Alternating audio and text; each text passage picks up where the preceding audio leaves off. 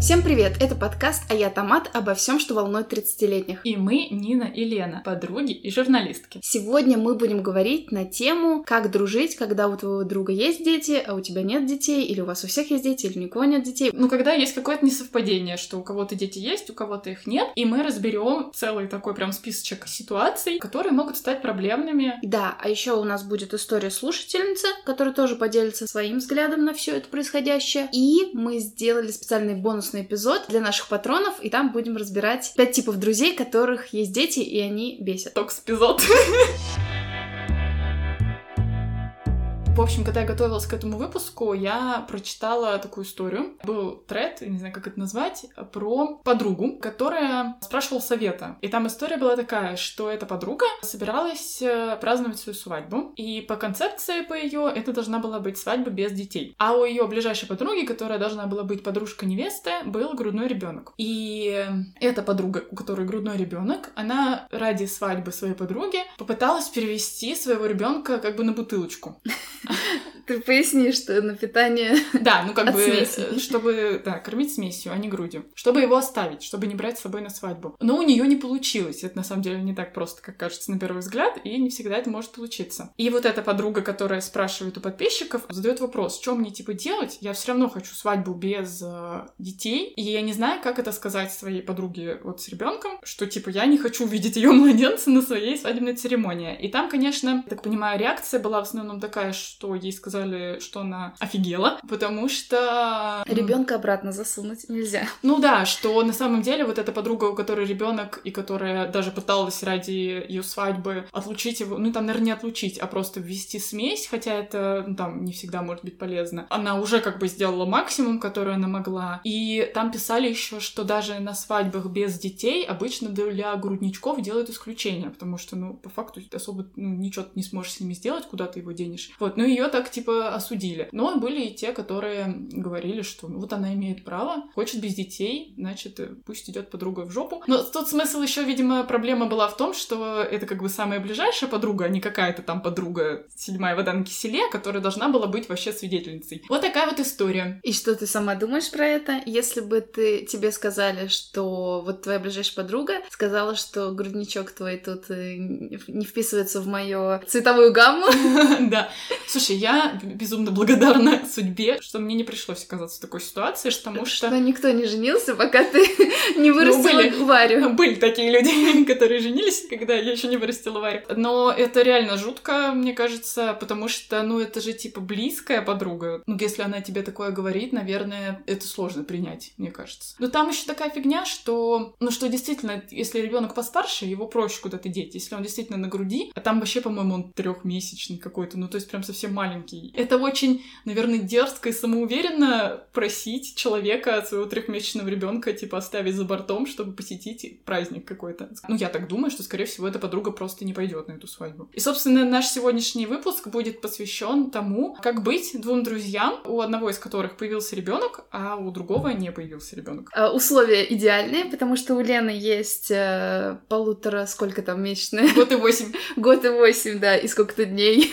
Ты должна была и часов сказать. Дочка Варя, у меня детей нет, и, соответственно, вот мы посмотрим, есть у нас какое-то отличие во мнении. Я вообще, когда готовилась, нашла какую-то э, статью на woman.ru, и там называется она так «Пропасть между детными и бездетными подругами». Там Сильный заголовок. сильный заголовок, да, но там, в общем, они обсуждают, и смысл такой, что совершенно разные вещи, особенно гонят там на бездетных, потому что бездетные, они ничего не понимают, они вот такие не познали жизни, а вот мы детные, мы понимаем, нам никакие больше вечеринки не нужны, ездить мы не хотим никуда, вот, вот все такое. Кажется, я поняла направление беседы. Да, я специально такую статью выбрала, чтобы она меня зарядила на конфликт поколений. Мы будем рассматривать разные ситуации, которые могут сложиться в жизни и случиться с двух сторон. И поехали. Первое. Разговоры про ребенка. Можно ли разговаривать про ребенка с другом, у которого этого ребенка нет? Я много видела, еще пока у меня ребенка не было, каких-то жалоб или а,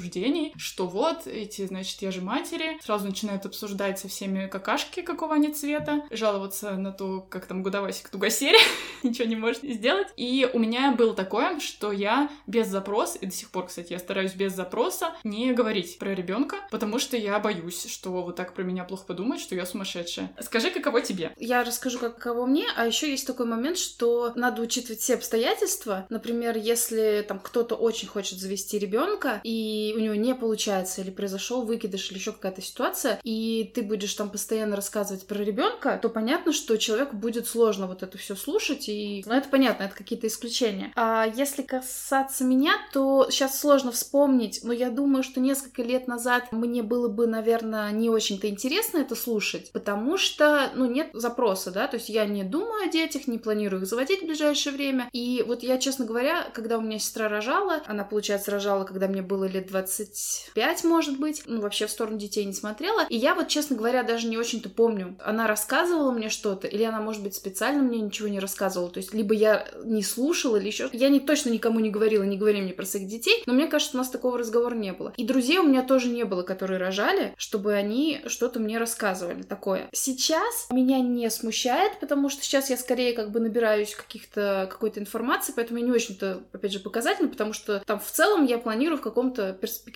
детей рожать, и в целом я там какие-то все пометочки делаю. Но вот я показываю галочку, но на самом деле скорее крестики.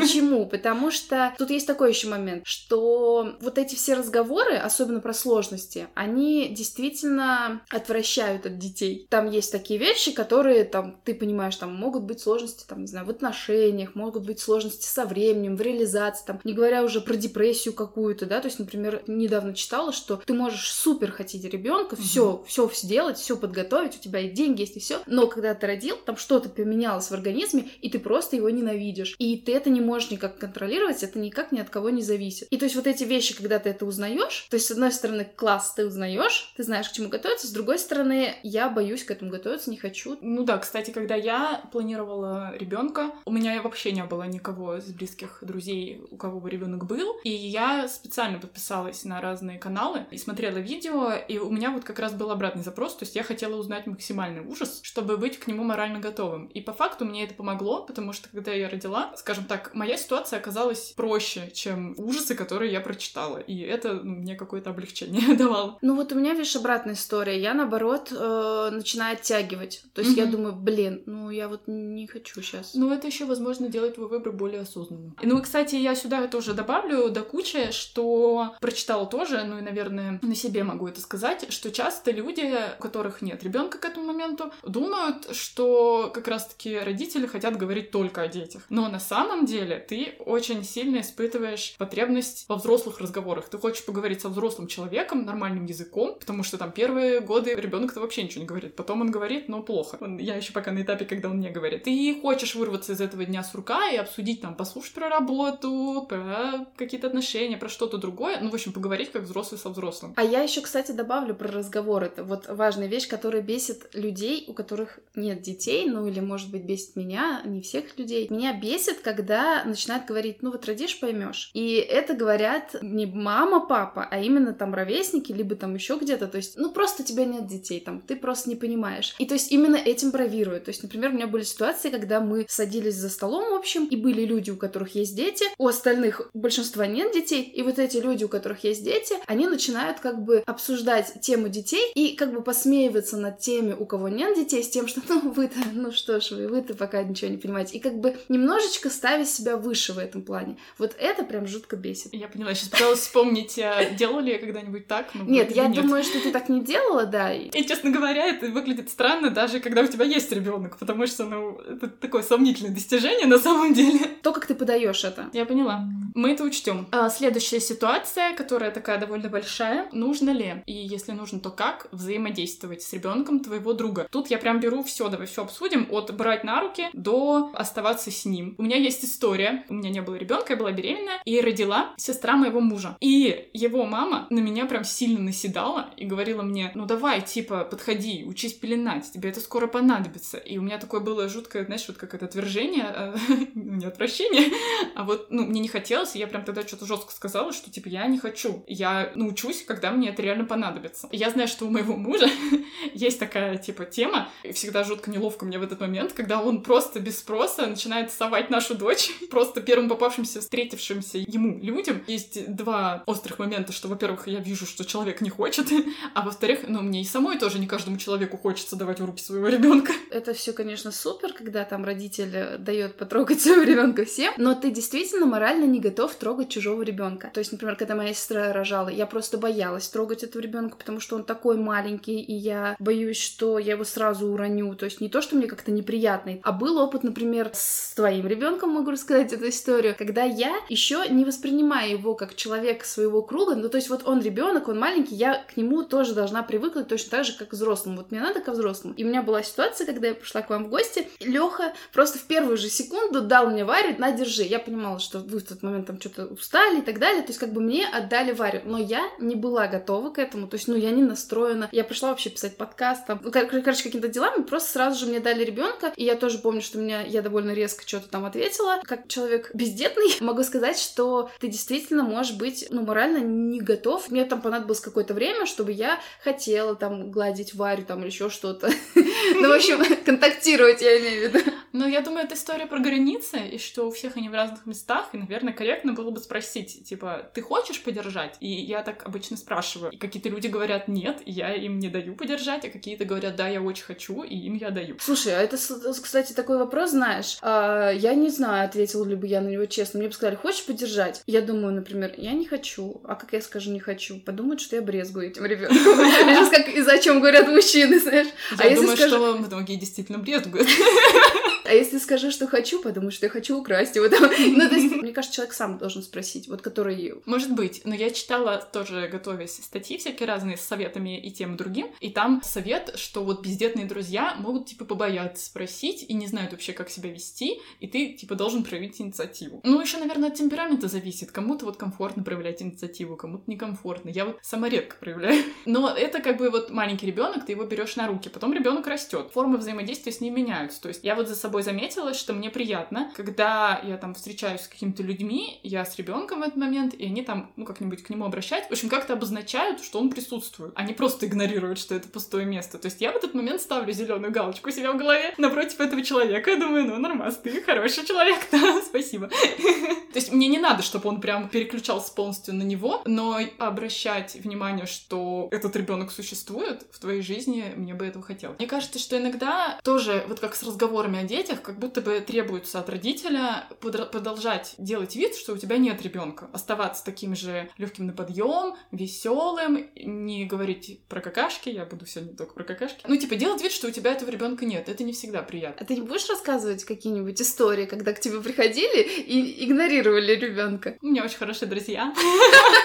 Я помню, что я сильно напрягалась и старалась э, никогда не инициировать ни разговоры, ни вообще. Вот как раз я пыталась сделать вид, что у меня нет ребенка. Ой, мне сложно было даже, знаешь, в инсту выкладывать фотки какие-то. То есть я каждый раз смущаюсь. Ты мне как-то раз я выложила что-то с Варей, подписала, что типа там хочу сохранить на память. И ты мне пишешь э, в ответ на эту сторис, что ты типа всегда как будто извиняешься в этих сторис за то, что ты выложила ребенка. Это реально так и есть. Ты прям сильно переживаешь, что ты типа всех заколебала своим детским контентом, хотя я редко что-то выкладываю выкладываю. Это потому что очень много действительно шуток Шейминга. злых, да, про то, что вот там постишь своего ребенка. Сейчас еще есть шутки вторые про котов, вот такие же. Но из-за этого действительно ты, наверное, не можешь полностью насладиться этим процессом. Ну, я имею в виду материнством. Да, И я как-то переписывалась со своей подругой, э, которая жила в другом городе на тот момент. Ну, что-то мы переписывались, переписывались, в какой-то момент э, мимиметр во мне зашкалил, и я сняла кружок с Варей. Отправила, и следом написала сообщение, что типа, ой, извини, там, типа, вот, мне захотелось поделиться, и она мне что-то ответила, такое, знаешь, вежливое, что, типа, ой, какой красивый малыш, что-то такое. И я ей пишу, ну, ты, типа, не обязана его любить. Uh-huh. ну, то, что мне вот всегда это напрягало. Она мне сказала, что, ну, типа, это странно, если я буду к нему враждебно настроена, потому что, ну, типа, тебя я люблю, а это как бы часть тебя. И вот возвращаясь к истории, с которой мы начали, про свадьбу, что, да, ребенок, вот когда он грудной, там до какого-то возраста вы с ним действительно единое целое по факту. Вот это все мы, пока поехали, продолжим. И это действительно странно, и, наверное, это чувствуется как отвержение, когда друг, твой близкий друг, тебя воспринимает вот одного, а ребенка типа нет, хотя это часть тебя. Если бы у тебя была свадьба, и ты ее супер запланировала, мечта твоя, твоя принцессная, младенец может плакать, а ты хочешь, чтобы там подруга, там, не знаю, помогала тебе, держала платье. И оно прям реально в твою принцессную концепцию вот эту никак не рисует. Будучи вот этой невестой, ты вот готова была бы отказаться от своей концепции? Мне сложно, на самом деле, это представить, потому что у меня никогда не было такой концепции, чтобы мне было до такой степени прям важно, чтобы выкидывать детей. То есть у меня была свадьба, и на ней были дети, к которым я на тот момент не испытывала сильной привязанности. Это были племянники моего жениха. А что ты сделаешь? Мне правда странно представить, чтобы я попросила их куда-то выкинуть. Там, тем более, тоже был грудной как бы малыш. С другой стороны, я вот что вспомнила, что, опять же, когда у меня не было детей, я только познакомилась с этими племянницами, они меня бесили, и я каждый раз напрягалась, когда они приходили домой, потому что они сразу начинали там, ну вот мы в следующем пункте еще обсудим, что-то там хватать, какие-то вещи, и меня это напрягало, и я такая думала, что родители не могут их воспитать, чтобы они не трогали чужие вещи. Давай как раз к этому пункту тогда, раз ты к нему подвела. Про материальный, материальный ущерб от ребенка, что тут выяснилось, когда я стала матерью, что ты, вот то действительно, что я поняла, когда родила, что ты не всегда можешь контролировать действительно, что делает твой ребенок. Есть какие-то моменты, с которыми тебе, как родителю, приходится смириться, а твоим друзьям, знакомым, тем, кто общается с твоим ребенком, тоже это. То есть, например, когда я еду в такси, я там стараюсь максимально держать Варю, чтобы она ничего не топтала. Когда я сажусь в машину чужую, сразу снимаю ее обувь, потому что я знаю, что она будет э, болтать своими ногами и будет пачкать сиденье, и как бы проще сразу снять обувь. Но есть какие-то моменты, которые я не могу проконтролировать. Например, история с кремом, как мы с Варей жили у моей сестры. Я на тот момент э, не была Лёши, я была одна как бы ответственной за нее взрослый. И в какой-то момент я не уследила, и Варя потеряла крем моей сестры, дорогой какой-то крем. И у нас случился такое напряжение, конфликт, когда моя сестра бесилась, назовем это так, что какого фига я не уследила. А я в этот момент бесилась, ну какого фига ты не можешь сделать мне поблажку, я так устала, я целый день была одна с ребенком, я не смогла уследить. Ладно, признаться честно, нет у меня ничего материального ценного, что мог бы другой ребенок какой-то сломать. Ну, не совсем ты права. Вот смотри, мы приходим в гости, часто я прихожу в гости с Варей, и Варя там может э, создавать пятна, грязь какую-то разводить, что-то кидать. Она берет какие-то там твои вещи, спортивный инвентарь какой-то, что-то с ним играет. И я каждый раз внутренне так немножко напрягаюсь, что типа, не дай бог, она сейчас что-то испортит. Как ты к этому относишься? Спортивный инвентарь не стоит таких денег, он действительно мне не жалко, я наоборот ей даю, она там этот мячик играет, она занята. Насчет пятен я тоже не сильно парюсь, потому что на самом деле, когда вы уходите, все эти пятна вымывает Илья. Прям вот у нас это происходит. Дверь захлапывается, и Илья начинает вытирать вот все, что здесь есть, потому что, ну, у нас разные отношения к чистоте. Но он-то вытирает со словами ненависти или нормально? Нет, с, с нормальными словами. Просто он любит чистоту, он будет убирать. То есть мы даже, в принципе, проговаривали, что будет, когда будет у нас ребенок, возможно, что будет с уборкой, и Илья говорил, что он планирует убирать все. Когда вы приходите, я просто стараюсь убрать компьютер сразу, наверх микрофон, там, что у меня есть, там, телефон. Вот это такой момент, который, мне кажется, является немножко камнем преткновения. Я даже когда у родителей у своих жила, которые э, до этого вынесли мне весь мозг, когда же я скорее привезу им внучку, и то я заметила, что их раздражает, когда там Варя что-то берет не с тех мест, с которых надо. Просто у меня дома уже все убрано. Она уже не может дотянуться до того, что мне там будет жалко. Ну и если она когда-то дотягивается, то я понимаю, что это моя вина, что я не убрала, потому что, ну, требуется однолетнего ребенка, чтобы он там соблюдал что-то, какие-то правила, это бессмысленно. Но тут надо понимать, потому что когда у меня не было детей, я не понимала, что ты не можешь их контролировать. А я хочу вернуться, кстати, к взаимодействию с детьми. Мы поговорили про то, что присутствие мы не игнорируем, но вот по поводу взять ребенка себе на какое-то время, я часто вижу этот совет, что попросить подругу посидеть с ребенком, пока вы сходите куда-то там. И думаю, это вы простые ребята, попросить подругу, ну как бы это не так-то просто попросить. То есть, как у нас это происходит, коммуникация, ты предлагаешь мне сама, я не отказываюсь. Не такая уж я дура, чтобы отказаться. Но самому просить какого-то типа человека посидеть с твоим ребенком, это прям перебор. Расскажи мне, чем ты руководствуешься и каково тебе вообще, ну, когда ты предлагаешь, вообще, как возникает эта мысль в твоей голове, и не противно ли тебе, и как ты вообще организуешь все это время? Просто сильно поменялось, наверное, отношение, что ли, к этому всему, потому что, когда я была моложе, то есть я сестре, вот, к сожалению своему, не предлагала посидеть с ее детьми, потому что в тот момент у меня вот так вот все что-то там бурлело, летело и так далее, тут у меня встреча, тут у меня работа, тут у меня подработка, тут у меня обучение. А сейчас, когда у тебя есть время, есть возможность, то есть мне не впадло, так скажем, Поговорим по понятиям, бездетно. Давай. Вот, мне несложно посидеть. Во-первых, несложно, во-вторых, на самом деле, мне нравится. То есть не то, что я прям вот кайфую, и если выбирать между там походом вместе в баню там и посидеть с ребенком, а, я выберу ребенка, но мне точно, как ты говоришь, не противно. Мне, в принципе, интересно. Радуют, скажем так, совсем маленькие, мне не нравится, потому что они могут умереть, мне кажется, в любую минуту. Но я супер тревожная. А вот эти, которые уже нормальные, которые что-то там ходят. ходят. Да, да, да, ходят и как-то уже что-то понимают, то есть она уже тоже не туда, не везде наступит. Вот эти вот нормальные. То есть в целом мне, в принципе, интересно. Ты действительно получаешь какие-то, там, не знаю, улыбки, она может тебя обнять. Вот, например, там она, если включаю Алису, она испугается, она подбегает, обнимает. То есть, ну, как бы ты, конечно, тут не можешь, как бы ты не был сухарь, ты как бы все равно такой, о, типа, я это большой. Включаешь Алису почаще. Не знаю, что бы было, если бы я была моложе, пять лет назад. Я не уверена, что я бы так, типа, супер что-то предлагала. А вот сейчас ты уже предлагаешь. Ну и ты, наверное, заметила, что я предлагаю. Я, в принципе, всегда открыта к этому предложению. Но особенно, когда ты начинаешь, как бы я вижу, что ты закипаешь, я понимаю, что нужно вот тут вот что-то где-то подхватить в эти моменты. То есть ты как бы подаешь сигнал невербальный. Я не знала, что я подаю сигнал. И ты, короче, Теперь мне будет сложнее его подавать. Ну да, есть такое. Про встречи поговорим. Есть два пункта. Как организовать встречу, если у кого-то из вас есть ребенок. Есть режим у ребенка, ты должен так или иначе под него подстраиваться, потому что, как вот я на себе поняла, если ты не в тот момент подстроишься, то эта встреча никому не понравится, если вы с ребенком встречаетесь. Потому что он будет орать и все внимание на себя забирать, такое все себе. Но я так понимаю, есть эта проблема, что люди, у которых нет детей, не совсем понимают, почему ты типа не можешь в любой момент пойти встретиться как раньше. Опять же, зависит от э, возраста людей, мне кажется. То есть лайфхак просто попозже рожать. Ну да, да, да, сегодня будет эйджизм, я отвечаю за эйджизм. Я просто помню, что если я что-то придумала, надо сразу написать и сразу получить ответ. И когда у тебя появился ребенок, я тебе пишу, ответа нет. Я тебе пишу, ответа нет. Ну, то есть мне приходилось себя подуспокаивать. Ну, ну, я начинаю нервничать, ты знаешь, если там я звоню, и кто-то не берет трубку, ну, сейчас я, слава богу, не звоню, то я обычно там нервничаю. И то же самое пишешь, не отвечают, пишешь, не отвечают. Мне надо сразу.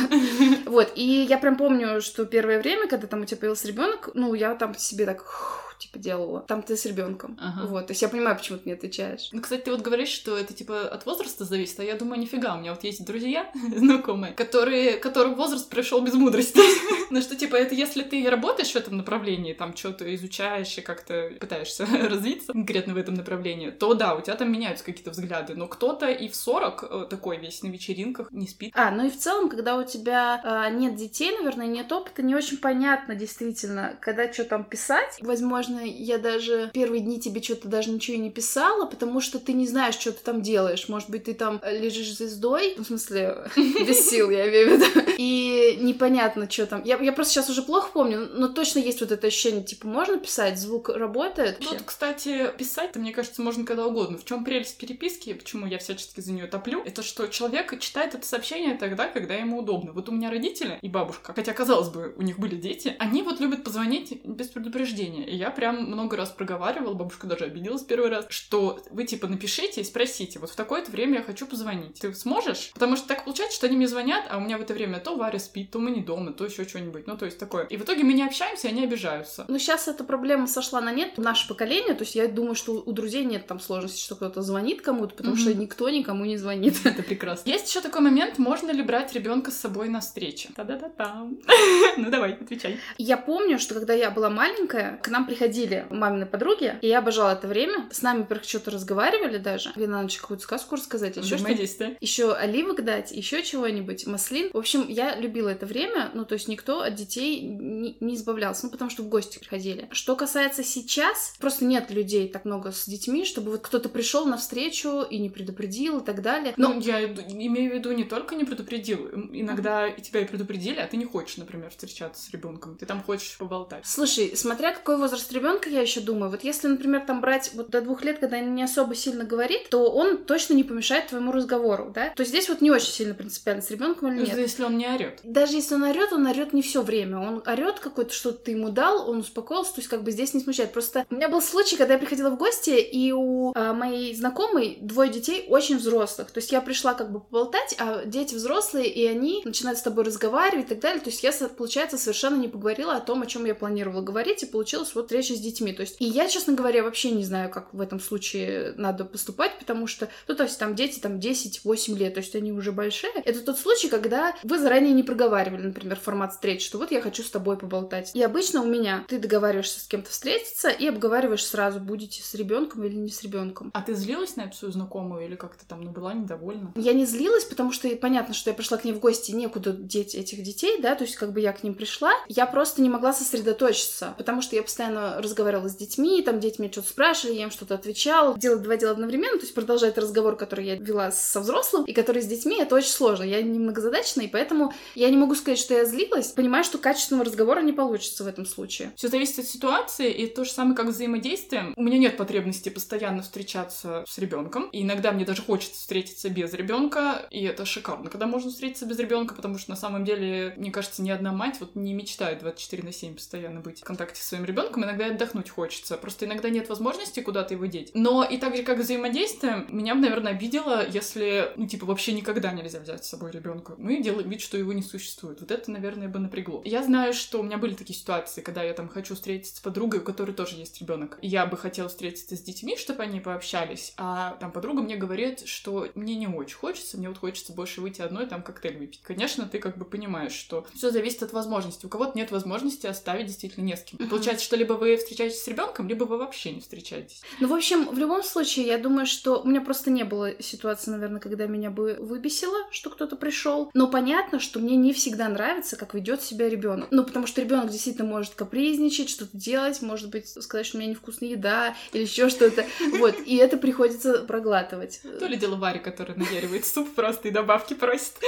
Да. Ну, я вот, кстати, думаю, что тут как-то работает вот по умолчанию, что как бы все немножечко думают о другом. Ну, так, эмпатия должна работать. Что я должна думать о том, чтобы не сильно наседать со своим ребенком, а ты должна думать о том, чтобы, наоборот, не сильно наседать на меня, чтобы я выкинул своего ребенка. И мы как раз дошли до момента, с которого мы начали, про праздники и вечеринки. Можно ли на них приходить с детьми и что вообще с этим делать? Я была на твоей свадьбе с Варей, и она там плакала, я это помню. И я даже там покормила ее грудью в процессе. И я, по-моему, тебя спрашивала, могу ли я ее с собой взять. Но она уже была на тот момент не трехмесячная, могла остаться няней, если что. И я была готова к тому, что ты, возможно, скажешь, что типа без нее. Ну, конечно, мне было приятно, что ты так не сказала. Ты вообще как-то обдумывала этот момент? Я никак не обдумывала. Не было мысли, что мы что-то там как-то отделим, что нам надо, чтобы была вот такая вот караоке-вечеринка, там тусня и так далее. То есть задача была именно собраться вместе. Если бы, например, я планировала какую-то принцессную вечеринку, я не знаю, как что-то там было бы, но и, скорее всего, я бы тоже так же позвала, потому что вряд ли я делала бы принцессную вечеринку. Давай так. Опять же, принцессная вечеринка это неплохо, но я не знаю. Ну, с жестким форматом ты имеешь в виду. Да, я думаю, что это, опять же, зависит от ребенка, но если там брать Варю, то она просто так не шумит, не мешает и так далее. То есть, как бы я не чувствую, то есть мне без разницы, вот с ней она вечеринка или не с ней вечеринка. То есть, ну как бы тут. На самом деле, я думаю, это просто твое восприятие, потому что она мешает. Я это замечаю. Ну, то есть, понятно, она не орет с начала до конца, но есть моменты, когда она там хочет спать, не может уснуть, и она плачет там довольно длительное время. Я вот так скажу, ребенок не мешает. Мешает, что родители в этот момент напряжены. То есть, ага. вот скорее бесит не то, что ребенок плачет, а когда родители начинают нервничать, переживать или друг с другом как-то спорить, ругаться. Ребенок же мешает не людям, мне кажется. Ребенок ну, да. мешает родителям. И вот это может испортить, например, то есть ситуация. Ты, например, придумал, что у тебя будет классная вечеринка, веселая, вы будете играть, шутить. Ребенок начинает там капризничать, родители начинают нервничать, и вот, вот это скорее сложнее, потому что даже если они потом успокоят ребенка, они могут в процессе там поспорить, поругаться или еще что-то, или на кого-то сорваться. То есть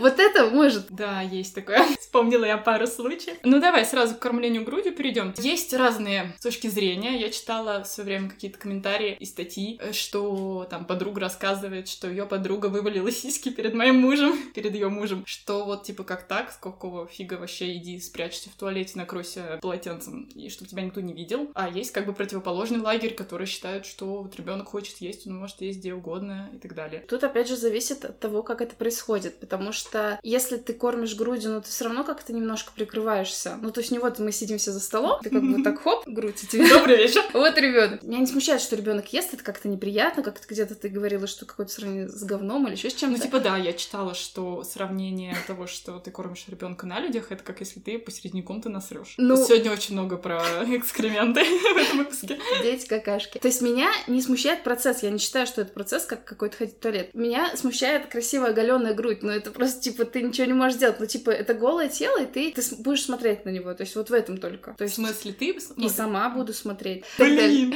Это норм, но просто, но все равно ты как-то поворачиваешься, как-то отворачиваешься. Вот так меня ничего не смущает. Ну, и я, наверное, сама тоже не смогу. Там вот мы будем сидеть с друзьями, допустим, я вот так вот вытащу грудь, я, я не смогу. То есть я все равно вот так вот прикрою, там Ну есть да, какие-то да. специальные одеялки или что-то такое, что Ну вот с одеялками проблема, что дети их не любят. Там аргумент такой, и я его в целом поддерживаю, что как бы ты попробуй на себя сверху одеялко положить и поесть. Ты не захочешь. И дети тоже. Варя сразу у меня. Там вот самая большая проблема, это то, что ты можешь ей аккуратно дать грудь, но ты не можешь контролировать ребенка. Она в какой-то момент вот так вот разворачивается, Мгм. и оголяет тебя всю вообще всем. И ты такой, я не хотела, не хотела. Думала про себя, что я кормила на улице и в общественных э, компаниях, но я все равно стараюсь как-то там спрятаться за Лёхину спину или что-то такое, уйти куда-нибудь в сторону. Но думаю, что, возможно, кого-то все равно э, ну, это, типа смущало, потому что вот, например, а, сестра Лёши, она вот там всегда уходит в другую комнату. Но я могу сказать, почему я не всегда так делаю, потому что это конкретно обидно. Ты там, типа, ждешь друзей, хочешь со всеми пообщаться, а особенно когда только начало, там вот первые полгода, ребенок очень подолгу ест, то есть он может 40 минут, час сосать. И ты такой, типа, у тебя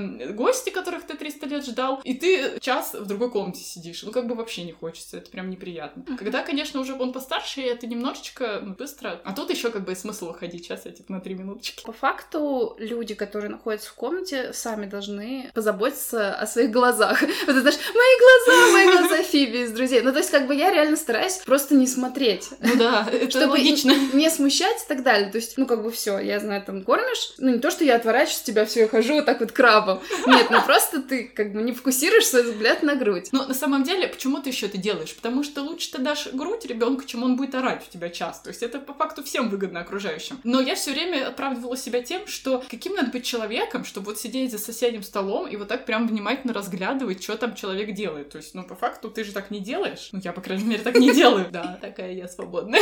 Свободных взглядов. Дальше. Еще я встречала в какой-то статье тоже сомнительный совет, что, типа, можно попросить друзей помочь по хозяйству. Ну, или бездетные друзья должны сами предложить помочь по хозяйству. Это, конечно, интересный момент. Для меня, наверное, это неловко просить кого-то там что-то делать, но я помню, что прям совсем в начале было круто, когда к нам приехала, по-моему, Галя, сестра моя, а у нас был вообще свинарник, просто трындец, но реально ничего не получалось, там не спала Варя и так далее. Галя помыла посуду, я помню, и как бы вот прибралась на кухне. Была ей сильно благодарна. У меня, кстати, еще такая история была во время беременности, когда у меня был жуткий токсикоз, и тоже вы по очереди ко мне жила на даче, и вы приезжали ты и Галя. И тоже мне там что-то мыли посуду, я вот это запомнила прям на всю жизнь, потому что, наверное, только женщины поймут, сейчас минутка сексизма, когда реально вот ты не можешь это сделать, и тебе помогают, это прям супер вечная благодарность. А так, есть еще всякие советы, принесите еду. Еда клевая, еда всегда в тему. Ну, ты как бы отнеслась, если бы тебя попросила мне помочь приготовить суп? Приготовить суп, но no problem.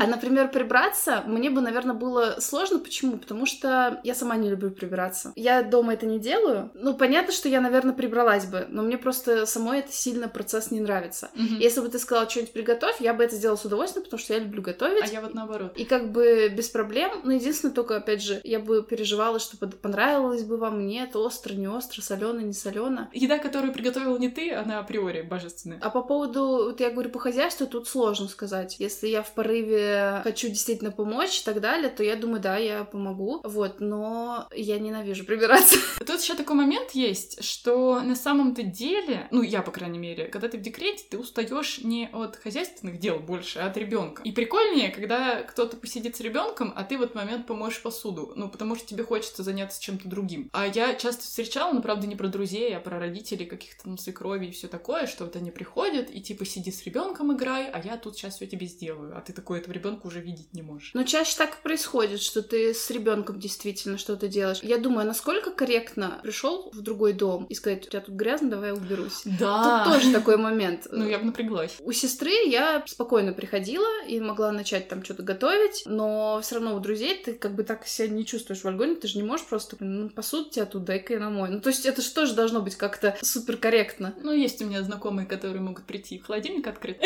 У меня тоже, Лена.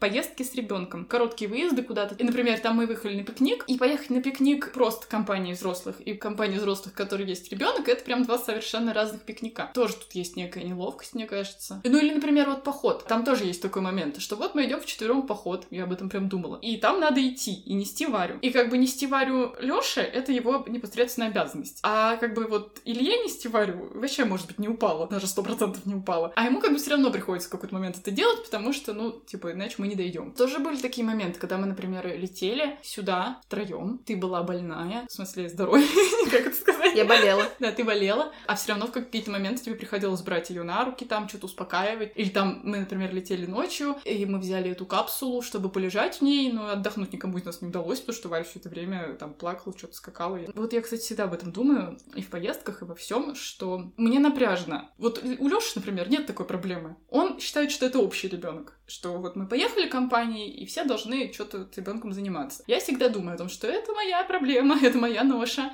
и я как бы не должна ее на других навешивать, но иногда ты не можешь. Если ехать на пикник, и там есть какие-то речки, э, канавы или еще что-то, куда может ребенок свалиться, я буду об этом думать. То есть я не против ребенка, но я точно буду тревожиться, когда есть ребенок. Тут непонятно, тут мне надо бегать за каждым, если, допустим, папа там ребенка говорит, что все должны, или как бы вы все-таки вот сейчас метнетесь, то есть когда он подойдет к этой канаве, Мы вы, метнёмся. вы метнетесь или нет? Потому что я метнусь еще, когда он там Я за, знаю. за два метра до Я канавы. тебе прям сразу говорю, мы метнемся, не переживай. Да, и вот поэтому тогда тоже момент. То есть, например, если у твоих друзей есть дети, то, может быть, имеет смысл тоже как-то это проговорить, что вот он будет на пикнике, но ты не переживай, я все там смотрю. Да, но иногда, конечно, все равно может быть такая ситуация, что родитель отвлекся. Если ты видишь, что ребенок падает в обрыв, то лучше его захватить.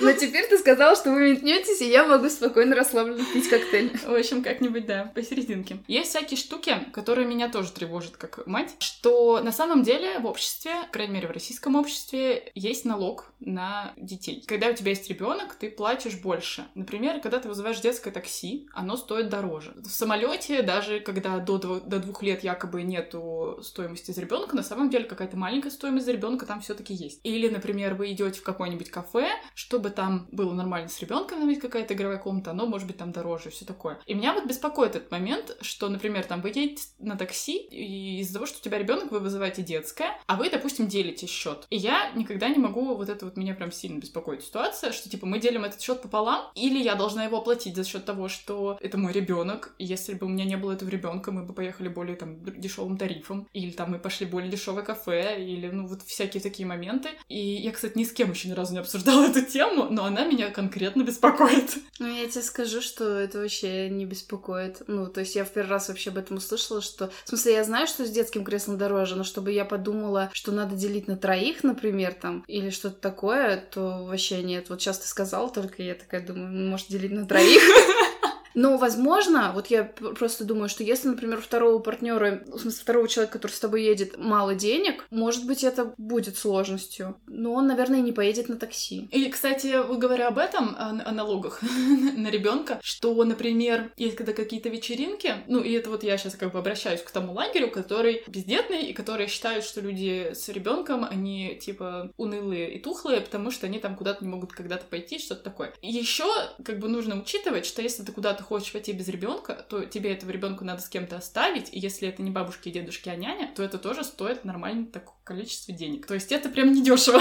Возвращаясь к этой свадьбе, например, да, там, если ты просишь быть без ребенка, ты должен понимать, что там, возможно, снизится вероятность, что этот друг пойдет с тобой навстречу, потому что у него там обычно, когда женщина в декрете, доходы семьи снижаются. И не, не каждый раз, допустим, можно вот так вот тебе позволить сделать. Это было отступление. Поговорим про феномен э, «я же матерь». Это что за феномен? Я назвала так феномен. На самом деле, такое выражение ты слышала. Есть «я же матери». Я не, не знаю, откуда он взялся, но так, видимо, называют женщин, у которых есть дети. А, это когда качают права. Когда там что-то происходит, какая-то конфликтная ситуация, и он говорит, ну я же мать. Я прочитала некоторое время назад, что это типа плохое слово, и его использовать плохо. Так же, как там шеймить людей за национальность, э, сексуальную ориентацию что-либо другое. Что, ну, типа, это нехорошо, и это э, шеймит матерей. Не знаю сама, как я отношусь к этой ситуации, ситуации а, почувствовала я тут на днях на себе, когда я приезжала одна в Россию с Варей, и вот я была одна с ребенком, как гипотетическая я же мать. И, кстати, ну, все родители в итоге боятся, что их так назовут. И вот я, допустим, еду в автобусе с коляской. Там есть место специально для колясок, вот это широкое в середине. И я прям вижу, как я бешу людей, что там какая-то женщина уже фыркает, на нахер я сюда с коляской залезла в этот автобус. И я прям почувствовала, как внутри меня зарождается вот эта энергия, которая хочет сказать этой женщине, чтобы она шла далеко и надолго. Я подумала, так вот оно,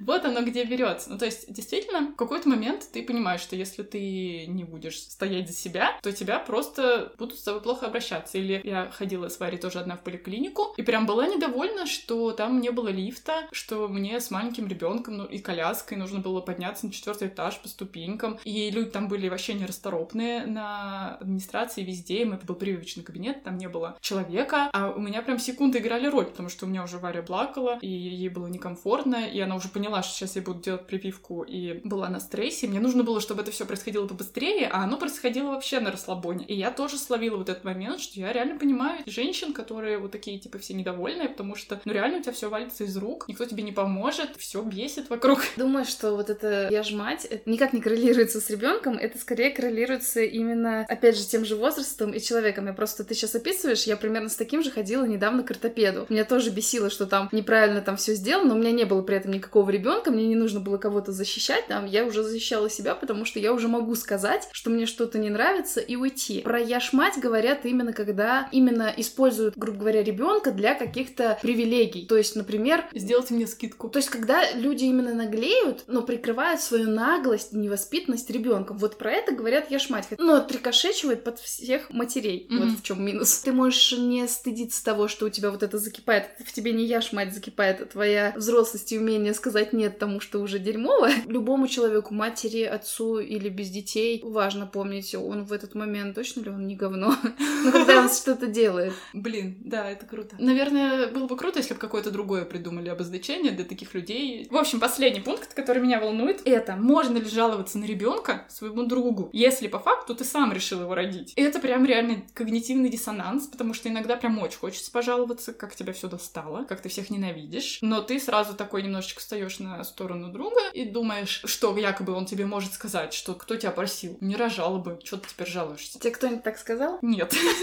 Но я не с таким большим количеством людей обсуждала этот вопрос. Ну, в смысле, я мало кому жаловалась. Поскольку я чуть-чуть в психотерапии теперь, и как раз когнитивно-поведенческая терапия вот занимается вот этими вещами, что у нас есть какие-то установки, и мы, соответственно, из-за этих установок сидим, тревожимся и думаем, можем мы рассказать нет, а на самом деле это совершенно не так, и в голове у других людей. Например, женщина, которая фыркала на тебя в коляской, может быть, она не на тебя фыркала, потому что у нее в нос попала пушинка, допустим, и она просто чихала, и вот и лицо у нее такое недовольное. И с жалобами на детьми, я думаю, та же самая история. Скорее всего, ты думаешь, что кого-то это будет смущать, но вероятнее всего не будет. Ну, я же это не с потолка взяла, я тоже это где-то увидела, то есть эту мысль, что вот, типа, нарожали, а теперь недовольны. В момент жалобы нет, наверное, ты просто слушаешь эту жалобу, там, если ты что-то можешь сказать, то ты что-то скажешь, так, чтобы вот так вот подумать, что зачем ты рожал.